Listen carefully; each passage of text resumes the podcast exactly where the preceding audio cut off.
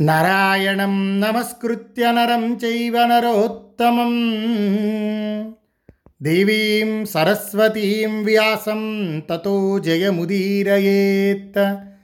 వ్యాసాయ విష్ణురూపాయ వ్యాసరూపాయ విష్ణవే. నమో వై బ్రహ్మనిధయే వాసిష్ఠాయ నమో నమ. అర్జునుడు యుద్ధానికి పిలుస్తుంటే ధృతరాష్ట్రసుతుడైన దుర్యోధనుడు అంకుశం పోటు తిన్న మత్తగజంలా మాటలనే అంకుశంతో పీడింపబడి రణభూమికి మరలాడు. అర్జునుడు తన మాటలతో దుర్యోధనుణ్ణి గాయపరిచాడు. కనుక వీరుడైన సుయోధనుడు సహించలేకపోయాడు. అరికాలి క్రింద పడిన సర్పం ప్రతీకారం కోసం తిరిగి వస్తున్నట్లు దుర్యోధనుడు రథారూఢుడై రణభూమికి తిరిగి వచ్చాడు. యుద్ధభూమికి మరలి వస్తున్న దుర్యోధనుణ్ణి చూసి అతనిని నివారించి గాయపడిన తన దేహాన్ని సవరించుకుంటూ నరశ్రేష్ఠుడైన కర్ణుడు దుర్యోధనునికి ఉత్తరంగా బయలుదేరి పార్థునితో తలపడ్డాడు. ఆ తరువాత శంతన కుమారుడైన భీష్ముడు వేగంగా రథాన్ని మరల్చి విల్లును ఎక్కుపెట్టి దుర్యోధనుండి పార్థుని నుండి రక్షించడానికై పశ్చిమానికి చేరాడు. వెంటనే ద్రోణుడు కృపుడు వివింశతి దుశ్శాసనుడు కూడా శీఘ్రంగా వచ్చారు. వారందరూ తమ తమ ధనస్సులను ధరించి దుర్యోధనుని కోసం అతని ముందు భాగాన మోహరించారు. సూర్యుడు తనకు అభిముఖంగా వస్తున్న మేఘ సమూహాన్ని తపింపచేసినట్లు కుంతిపుత్రుడైన ధనంజయుడు నీటి ప్రవాహం వలె మరలి వస్తున్న సైన్య సమూహాలను తపింపచేయనారంభించాడు. దివ్యాస్త్రాలను ధరించిన ఆ యోధులందరూ అన్ని వైపుల నుండి పార్థుణ్ణి ముట్టడించి మేఘాలు పర్వతాన్ని వర్షధారలతో ముంచెత్తినట్లు శరపరంపరలు కురిపించారు. అప్పుడు శత్రువేగాన్ని సహించే గాంధీవధారి అయిన అర్జునుడు తన అస్త్రాలతో కౌరవ ముఖ్యుల అస్త్రాలను మరలించి సమ్మోహనమనే పేరుగల దాటరాని అస్త్రాన్ని ప్రయోగించాడు. దాని ప్రభావాన్ని ఎవ్వరూ ఎదుర్కొనలేరు.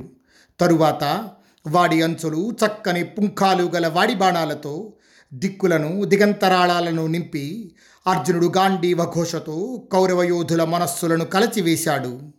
శత్రునాశకుడైన పార్థుడు తన హస్తాలతో ఉదాత్తంగాను భయంకరంగాను ఘోషించే శంఖాన్ని గైకొని దిక్కులు విదిక్కులు భూమి ఆకాశాలు మారంమ్రోగే విధంగా శంఖనాదం చేశాడు. అర్జునుని ఆ శంఖనాదంతో కురువీరులందరూ సమ్మోహితులయ్యారు. అప్పుడందరూ తమ తమ దుర్లభమైన ధనస్సులను విడిచిపెట్టి ప్రశాంతులయ్యారు. ఇక్కడ కౌరవ వీరులు పడేందుకు మాత్రమే సమ్మోహనాస్త్రం ప్రయోగించాడు అర్జునుడు. మనం వనపర్వంలో తెలుసుకున్నాం దిక్పాలకులందరూ దివ్యాయుధాలు అర్జునునికి ఇచ్చారు. అప్పుడు కుబేరుడు ఈ సమ్మోహనాస్త్రాన్ని ఇచ్చాడు.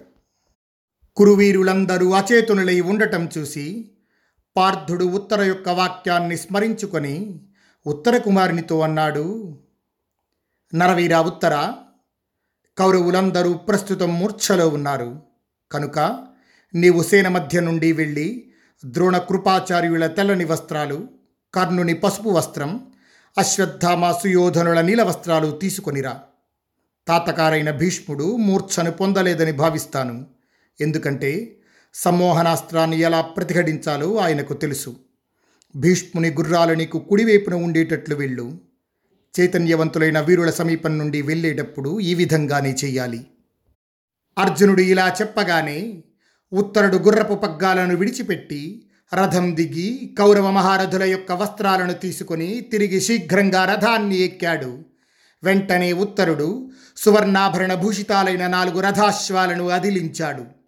అర్జునుని రథాన్ని వహించే ఆ తెల్లని గుర్రాలు రణరంగ మధ్యమందున్న సైన్య సమూహాల నుండి తరలి వెళ్ళాయి. అలా యుద్ధరంగం నుండి తరలిన పురుషప్రవీరుడైన అర్జునుణ్ణి చూసి వేగశాలి అయిన భీష్ముడు అర్జునుణ్ణి గాయపరిచాడు. అప్పుడు అర్జునుడు కూడా భీష్ముని రథాశ్వాలను చంపి పది బాణాలతో భీష్ముణ్ణి కూడా గాయపరిచాడు. దుర్భేద్యమైన ధనస్సు గల అర్జునుడు యుద్ధభూమిలో భీష్ముణ్ణి విడిచిపెట్టి భీష్మ సారథిని గాయపరిచి రథ సమూహం నుండి బయటకు వచ్చాడు. ఆ సమయంలో అర్జునుడు మేఘమండలాన్ని చీల్చుకొని ప్రకాశిస్తున్న సూర్యుని వలె ప్రకాశించాడు. కొంతసేపటికి తేరుకున్న కురువీరులు ఇంద్రసముడైన పార్థుణ్ణి చూశారు. యుద్ధరంగం నుండి బయటపడి దూరంగా ఒంటరిగా ఉన్న అర్జునుణ్ణి చూస్తూ దుర్యోధనుడు అక్కడ మాట్లాడుతున్నాడు. తాత అర్జునుడు మీ చేతి నుండి ఎలా బయటపడ్డాడు?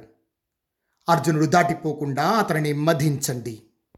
దుర్యోధనుడు ఇలా అడుగగానే అప్పుడు భీష్ముడు నవ్వుతూ దుర్యోధనునితో అన్నాడు సుయోధన చిత్రమైన నీ ధనస్సును బాణాలను విడిచిపెట్టి పూర్తిగా ప్రశాంతుడవై మూర్ఛపోయావు కదా. ఆ సమయంలో నీ బుద్ధి వీర్యం ఎక్కడికి వెళ్ళాయి? ఈ అర్జునుడు ఎప్పుడూ నిర్దయిగా వ్యవహరించేవాడు కాదు. ఇతని విశిష్టమైన మనస్సెప్పుడు పాపకార్యాల్లో ప్రవర్తించదు. ఇతడు ముల్లోకాలను జయించడం కోసమైనా సరే అధర్మాన్ని చెయ్యడు కనుకనే మనమందరం యుద్ధంలో అర్జునునిచే చంపబడలేదు. సుయోధన నీవు వెంటనే కురుదేశాలకు తరలి వెళ్ళు. అర్జునుడు గోవులను విడిపించుకొని వెనక్కు వెళ్ళిపోతాడు. మోహన్ చేత స్వప్రయోజనాన్ని నాశనం చేసుకోవద్దు. అందరూ కళ్యాణకరాలైన తమ తమ పనులను చూసుకోవటం మంచిది.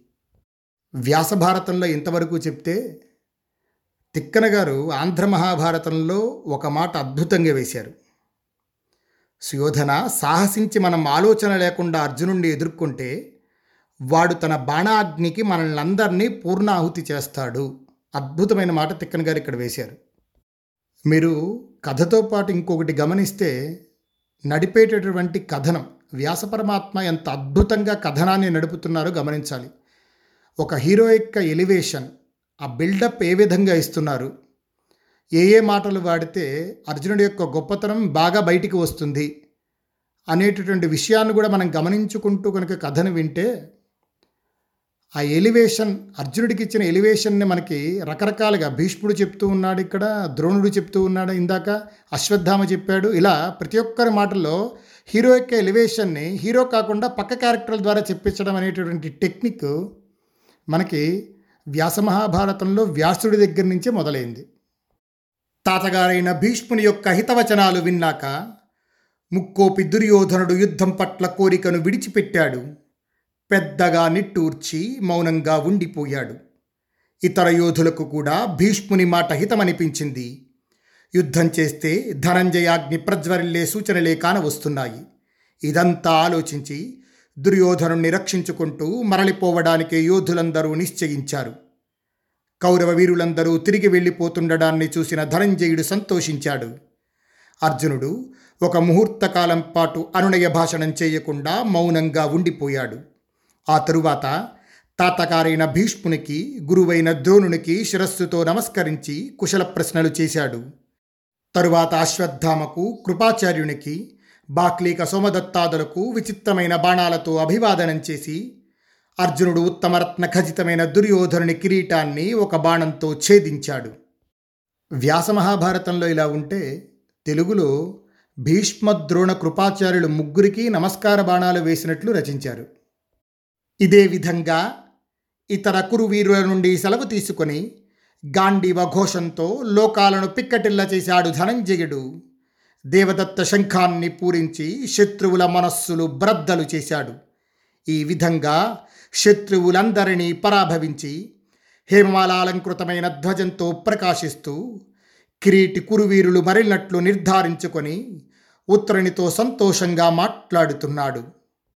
ఉత్తర గుర్రాలను గోవులను మళ్ళించు. శత్రువులు జయింపబడ్డారు మరలిపోయారు. కనుక ఆనందంగా నగరంలోకి ప్రవేశించు. అర్జునుడు ఈ విధంగా చెప్పిన తరువాత కౌరవ వీరులతో అర్జునుడు చేసిన మహాద్భుత యుద్ధాన్ని చూసిన దేవతా సమూహం పరమానందాన్ని పొందింది. దేవతలందరూ అర్జునుని పరాక్రమాన్ని స్మరించుకుంటూ తమ తమ నివాసాలకు తిరిగి వెళ్ళారు. అర్జునుడు యుద్ధంలో కౌరవులను జయించి విరాటుని యొక్క గోధనాన్ని తిరిగి తీసుకొని వచ్చాడు. పరాజితులైన కౌరవులు వెళ్ళిన తర్వాత ఎంతోమంది కురు సైనికులు గహనాలైన వనాల నుండి వివిధ ప్రదేశాల నుండి బయటకు వస్తున్నారు. వారంతా భయంతో కంపించిపోతున్నారు. వారి జుట్టు కకావిగలమయ్యింది ఆకలి దప్పులతో అలసిపోయారు. చైతన్యం పూర్తిగా తిరిగి రాని వారందరూ చేతులు జోడించి బయటకు వస్తున్నారు. వారందరూ అర్జునునికి నమస్కరించి కంగారు పడుతూనే అర్జునునితో అన్నారు పార్థ మీకు మేము ఏ విధమైన సేవ చేయగలం? మేమంతా హృదయాంతరాళాల్లో దాగిన ప్రాణాలను నిలుపుకున్నాము. ప్రాణరక్షణకై మేము యాచిస్తున్నాము అర్జున మేము నీ దాసులము నీచే రక్షింపబడవలసిన వారము సైనికులు ఇలా ప్రార్థించేసరికి ఆ మాటలు విని అర్జునుడన్నాడు. సైనికులారా విచారాన్ని వీడండి. అనాథులను దుఃఖితులను దీనులను కృషించిన వారిని ముసలివారిని పరాజితులను శస్త్ర పరిత్యాగం చేసిన వారిని నైరాశ్యంలో ఉన్నవారిని నమస్కరిస్తున్న వారిని నేను సంహరించను. సుఖంగా వెళ్ళండి. మీకు ఎంతమాత్రం భయం వద్దు. నేను బాధితులను చంపాలని భావించను. అర్జునునిచే అభయాన్ని పొందిన ఆ యోధులందరూ అర్జునునికి ఆయుర్దాయం కీర్తి యశస్సు కలగాలని ఆశీర్వదిస్తూ ఆనందాన్ని కలిగించారు. అర్జునుడు శత్రువులను విడిచిపెట్టి వారికి జీవనదానం చేశాడు. దెబ్బతిన్న గజంలా విరాట నగరాభిముఖంగా ప్రయాణిస్తున్న అర్జునునిపై ఆక్రమణం చేయడానికి కౌరవులెవ్వరూ సాహసించలేకపోయారు. శత్రు వినాశకుడైన అర్జునుడు మేఘాల్లా వచ్చిపడిన కురుసైన్య సమూహాన్ని పారద్రోలి మత్స్యదేశరాజు కుమారుడైన ఉత్తరుణ్ణి గాఢంగా కౌగిలించుకొని ఉత్తరునితో మాట్లాడుతున్నాడు. రాకుమార ఉత్తర! నీ తండ్రి వద్దనే పాండవులందరూ కాలం గడుపుతున్నారు. ఈ విషయం నీకొక్కడికే తెలుసు. కనుక నీవు నగరంలోనికి పోయి పాండవులను ప్రశంసించవద్దు. ఎందుకంటే మత్స్యరాజు విరాటుడు భయంతో ప్రాణత్యాగం చేసే ప్రమాదముంది. నీవు నగరంలో ప్రవేశించి తండ్రిని సమీపించి కురు సైన్యమంతా నా చేతనే జయించబడింది నేనే గోసంపదను జయించి తీసుకువచ్చాను యుద్ధంలో చేసిన ప్రతి కార్యము నేను సాధించినదే అని చెప్పు. అర్జునుడు ఇలా చెప్పగానే ఆ మాటలు విని ఉత్తరుడన్నాడు సవ్యసాచి నీవు చేసిన ఈ అద్భుత కార్యం మరొకరికి సాధ్యం కాదు. నీవు చేసిన పని చెయ్యగలిగే అద్భుత శక్తి నాకు లేదు. అయినా నీవు ఆజ్ఞాపించే వరకు నా తండ్రి వద్ద నీకు సంబంధించిన విషయాలేవి తెలియపరచను. అర్జునుడు ఉత్తరుడు ఈ విధంగా మాట్లాడుకున్న తరువాత అర్జునుడు శత్రుసేనను జయించి కౌరవుల నుండి సమస్త గోధనాన్ని తిరిగి సంపాదించి శ్మశానాన్ని చేరుకొని జమ్మి చెట్టు వద్ద నిలబడ్డాడు. ఆ సమయంలో అర్జునుని శరీరం బాణపు గాయాలతో కకావికలై ఉంది. ఆ తరువాత మహాకపి భూత సమూహంతో పాటు ఆకాశంలోకి ఎగిరిపోయాడు. అలాగే మాగి చేసినట్లు సింహధ్వజం మళ్ళీ రథాన్ని చేరింది. కురుశ్రేష్ఠుల యుద్ధ సామర్థ్యం పెంచి పోషించే గాంధీవాణ్ణి అక్షయ తూణీరాన్ని బాణాలను పూర్వంలాగే జమ్మి చెట్టు మీద దాచి ఉత్తరుడు మహాత్ముడైన కిరీటి సారథిగా సంతోషంగా నగరాన్ని ప్రవేశించాడు. పార్థుడు శత్రు సమూహాన్ని జయించి అద్భుత కార్యాన్ని నిర్వర్తించి తిరిగి పూర్వంలాగే జడను అలంకరించుకొని ఉత్తరుని రథం పగ్గాలను చేపట్టాడు. అర్జునుడు బృహన్నర రూపం స్వీకరించి సారథియై సంతోషంగా నగరంలో ప్రవేశించాడు. తతో నివృత్తా కురవ ప్రభగ్నా వశమా స్థితా హస్తినాపురముద్దిశ్య సర్వే దీనాయయుస్తదా. పంథానముపసంగమ్య ఫాల్గునో వాక్యమబ్రవీత్. కౌరవులు యుద్ధంలో పరాభవం పాలై వివశులై దీనవదనాలతో హస్తినాపురం వైపు ప్రయాణం సాగించారు. ఇటు అర్జునుడు కూడా విరాట నగరం వైపు ప్రయాణిస్తూ దారిలో ఉత్తరునితో అన్నాడు రాజకుమార చూడు. అన్ని వైపుల నుండి గోగణమంతా గోపాలకులతో సహా తిరిగి వచ్చింది. కనుక అపరాహ్న సమయంలో విరాట నగరానికి వెళదాము ప్రస్తుతం కుర్రాలను నీళ్ళు త్రాగించి సేద తీరుద్దాము ఈ గోపాలులను నీవు శీఘ్రంగా నగరంలోనికి పంపు. వారు ప్రియమైన నీ విజయ వార్తను నగరమంతా చాటి చెప్పాలి. అర్జునుడు ఉత్తరుడిని ఈ విధంగా ఆజ్ఞాపించగానే అప్పుడు ఉత్తరుడు అర్జునుని సూచన మేరకు శీఘ్రంగా దూతలను పిలిచి దూతలతో అన్నాడు దూతలారా వెళ్ళండి. మహారాజుతో నా విజయగాథను చెప్పండి. శత్రువులు పారిపోయారని గోసంపద విడిపించబడిందని తెలియచేయండి. దూతలకు ఈ విధంగా చెప్పి విరాట నగరానికి పంపించి అర్జునుడు ఉత్తరుడు సంప్రదించుకొని తరువాత జమ్మి చెట్టును సమీపించి విజయంతో మళ్ళీ సంతోషాన్ని పొంది పూర్వం అచట పాత్రలో ఉంచబడిన అలంకారాల్ని శరీరానికి అలంకరించుకున్నారు. ఇలా శత్రు సైన్యమంతా పరాభవించి కౌరవుల నుండి సమస్త గోధనాన్ని లాగివేసి విరాట కుమారుడు వీరుడైన ఉత్తరుడు బృహన్నల సారథ్యంలో నగరంలో ప్రవేశించాడు. ధనంచాపి విజిత్యాశు విరాటో వాహినీపతి వివేశనగరం హృష్ట చతుర్భిక్ పాండవై సహ జిత్వా త్రిగత్తాన్ సంగ్రామే గాశ్చైవాదాయ సర్వశ అశోభత మహారాజా సహ పార్థశ్రియావృత ఇక అక్కడ సేనాపతి అయిన విరాటరాజు దక్షిణ గోష్ఠంలోని గోవులను జగించి శీఘ్రంగా నలుగురు పాండవులతో కలిసి సంతోషంతో నగరంలో ప్రవేశించాడు. యుద్ధంలో త్రిగర్తలను ఓడించి గోవులన్నీ మరల్చి విజయలక్ష్మి సంపన్నుడైన విరాటరాజు కుంతి పుత్రులతో కలిసి మిక్కిలి శోభించాడు. మిత్రులకు ఆనందాన్ని పెంచే వీరుడైన విరాటరాజు రాజసింహాసనం మీద ఆసీనుడయ్యాడు. శత్రువులకు సంతాపకారకులైన సమస్త శూరవీరులు కుంతి పుత్రులతో పాటు రాజును సేవిస్తూ సమీపంలోనే కూర్చున్నారు. బ్రాహ్మణులతో సహా సమస్త రాజవర్గం కూర్చొని ఉన్నారు. అందరూ సైన్యంతో సహా మత్స్యరాజును అభినందించి స్వాగత సత్కారాలు చేశారు. ఆ తరువాత విరాటరాజు బ్రాహ్మణులకు మంత్రివర్గానికి వీడ్కోలు పలికి అంతఃపురానికి వెళ్ళి ఉత్తర కుమారుణ్ణి గురించి రాజకుమారుడు ఉత్తరుడు ఎక్కడికి వెళ్ళాడు అని అడిగాడు. అప్పుడు ఆ గృహంలో ఉండే స్త్రీలు కన్యలు ఉత్తర కుమారుడి గురించి అన్ని విషయాలు చెప్పారు. మహారాజా మన గోధనాన్ని కౌరవులు హరించారు. అందుకని కుమార భూమింజయుడు మిక్కిలి సాహసంతో కోపించి ఒక్కడు గోవులను జయించి తీసుకురావడానికి బృహన్నలతో కలిసి బయలుదేరాడు. శంతనునందనుడైన భీష్ముడు కృపాచార్యుడు కర్ణుడు దుర్యోధనుడు ద్రోణాచార్యుడు ద్రోణాచార్యుని కొడుకు అశ్వత్థామ ఈ ఆరుగురు అతిరథ వీరులు యుద్ధం చేయడానికి వచ్చారని మాకు తెలిసింది.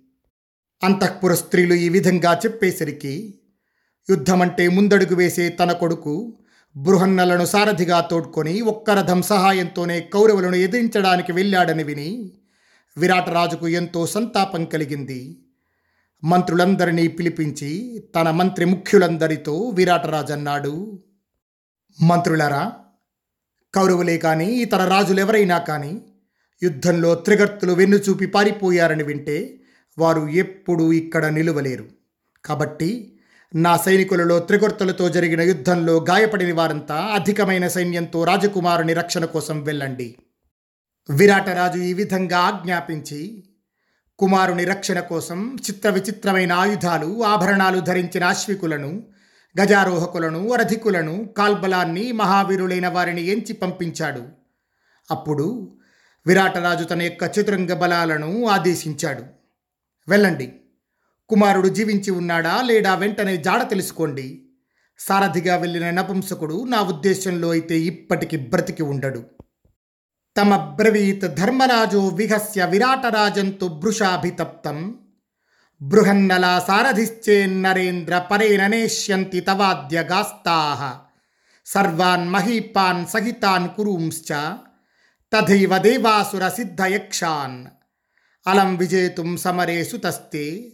స్వనుష్ఠిత సారథినాహితేన విరాటరాజు చాలా ఆందోళనగా ఉండటం చూసి ధర్మరాజు అతనితో నవ్వుతూ అన్నాడు విరాటరాజా బృహన్నల సారథి అయితే శత్రువులు నేడు మీ గోవులను తీసుకువెళ్ళలేరని నమ్మవచ్చు. మీ హితం కోరే ఆ సారథి యొక్క సహకారం వలన అన్ని కార్యాలు చక్కబడతాయి. మీ కుమారుడు యుద్ధంలో సమస్త రాజులతో వచ్చిన కౌరవులని ఏమిటి దేవతలను రాక్షసులను సిద్ధులను యక్షులను కూడా నిశ్చయంగా జయింపగలడు. యుధిష్ఠిరుడు ఈ విధంగా చెప్తున్న సమయంలో ఉత్తరుడు పంపించిన వేగవంతులైన దూతలు విరాట నగరానికి వచ్చి విజయవార్తను నివేదించారు. మంత్రులు ఆ సమాచారమంతా మహారాజుకు వినిపించారు. మన పక్షానికి గొప్ప విజయం కౌరవులకు పరాజయం లభించాయి. రాజకుమారుడు ఉత్తరుడు నగరానికి వస్తున్నాడు. గోవులన్నింటినీ జయించి తీసుకొని వస్తున్నాడు. కౌరవులు ఓడి పారిపోయారు. ఉత్తర కుమారుడు సారథి సైతంగా కుశలంగా ఉన్నాడు అని చెప్పారు దూతలు చెప్పిన ఈ విజయవార్తను విని యుధిష్ఠిరుడన్నాడు మహారాజా గోవులను జయించి తీసుకురావటం కౌరవులు పారిపోవటం అదృష్టమే.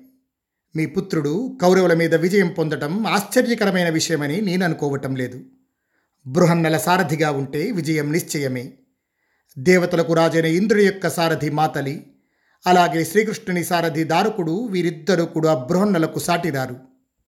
కంకుభట్టు వేషంలో ఉన్న యుధిష్ఠిరుని ఈ మాటలు విని అమిత పరాక్రమవంతుడైన తన కుమారుని విజయవార్తను విని విరాటరాజు ఎంతో ఆనందించాడు. అతని శరీరం గగుర్పొడిచింది విరాటరాజు దూతలను వస్త్రాలతో ఆభరణాలతో సత్కరించి అక్కడ ఉన్న మంత్రులతో మాట్లాడుతున్నాడు. మంత్రులారా మన నగర వీధులన్నీ జెండాలతో అలంకరించి పుష్పోపహారాలతో దేవతలకు పూజలన్నీ జరిపించాలి. కుమారులను ముఖ్యమైన యోధులను అలంకరించుకొనిన గణికులను అన్ని రకాల మేళతాళాలను నా పుత్రునికి స్వాగతం చెప్పడానికి పంపాలి.